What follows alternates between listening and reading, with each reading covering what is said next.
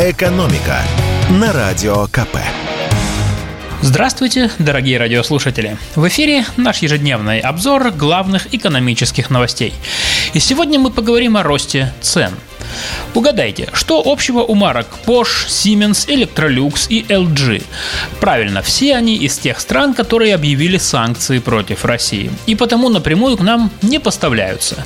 И это далеко не полный список брендов бытовой техники, которых на российских прилавках становится все меньше.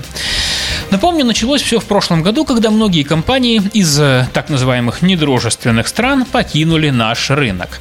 Тогда правительство дало добро на параллельный импорт, то есть ввоз в страну товаров без согласия производителя. И товары ушедших компаний поехали в Россию окольным путем, через посредников из соседних стран. Однако рано или поздно эти страны или компании из них сами оказались бы под риском санкций.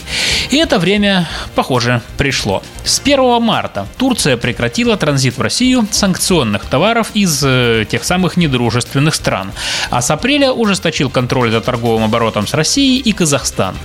Говорят, что представители администрации президента США теперь ведут переговоры с Узбекистаном и Киргизией.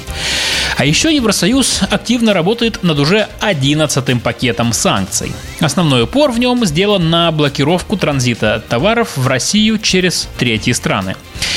Как пояснил нам гендиректор компании «Оптимальная логистика» Георгий Властопула, усложняющиеся цепочки поставок приводят к дополнительным затратам на транспортные услуги. И все это влечет удорожание самих товаров.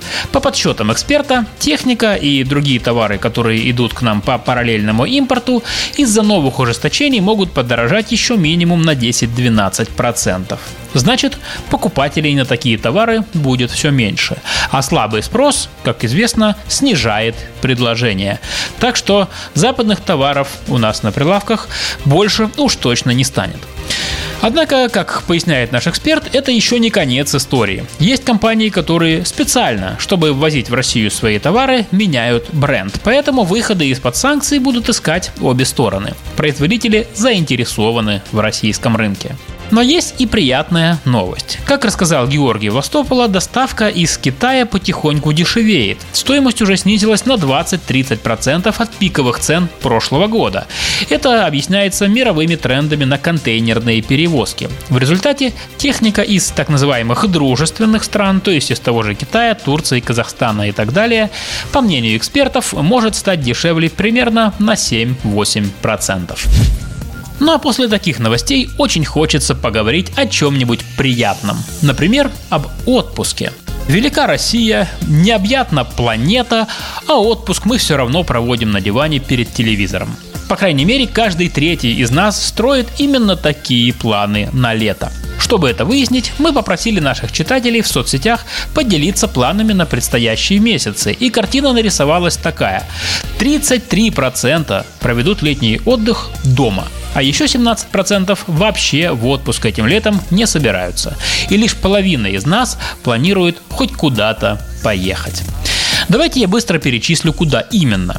16% проведут отпуск на даче, 10% поедут в путешествие по России, 8% отдохнут на Черноморском побережье Краснодарского края, 6% обязательно куда-нибудь поедут, но пока не решили, куда именно. 4% отправятся в Крым, а за границу собрались лишь 6%, что неудивительно.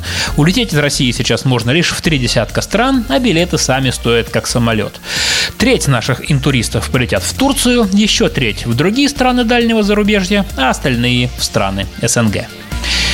В чем причина такой неохоты к перемене мест? За комментарием мы обратились к доценту кафедры политической экономии экономического факультета МГУ Максиму Черкову. И по его словам, при нынешней политической обстановке желание россиян уезжать куда-либо снижается, что логично. Конечно, у кого-то упали и доходы из-за всей этой ситуации, но многие люди просто любят отдыхать дома. И вообще в эпоху перемен хочется поменьше всяких приключений. Но вот почему так высок процент россиян, которые вообще не поедут в отпуск даже на дачу?